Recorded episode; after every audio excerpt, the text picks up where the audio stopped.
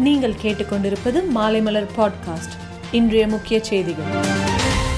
சென்னை அண்ணா சாலையில் முன்னாள் முதல்வர் கருணாநிதிக்கு சிலை திறக்கப்படும் என்று முதல்வர் மு ஸ்டாலின் அறிவித்துள்ளார். மனைவி மறைவால் கண்கலங்கிய ஓ பன்னீர்செல்வத்துக்கு நேரில் சென்று ஆறுதல் கூறினார் சசிகலா. புதுச்சேரியில் தியாகிகள் பென்ஷன் ரூபாய் பத்தாயிரமாக உயர்த்தப்படும் என்று முதலமைச்சர் ரங்கசாமி அறிவித்துள்ளார். திமுக ஆட்சி பொறுப்பேற்று நூத்தி பதினாறு நாட்களில் இரண்டு புள்ளி ஆறு பூஜ்ஜியம் கோடி பேருக்கு தடுப்பூசி செலுத்தப்பட்டுள்ளது என்று அமைச்சர் மா. சுப்பிரமணியன் தகவல். குடிசை மாற்று வாரியத்தின் பெயர் மாற்றம் செய்யப்படும் என்று சட்டசபையில் தெரிவிக்கப்பட்டுள்ளது. சென்னையில் இருநூறு இடங்களில் நிரந்தர தடுப்பூசி முகாம்கள் இன்று முதல் செயல்பட தொடங்குகிறது.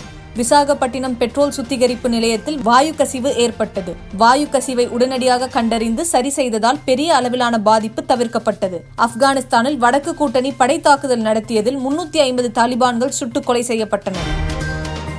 மேலும் செய்திகளுக்கு மாலைமலர் டாட் காமை பாருங்கள்.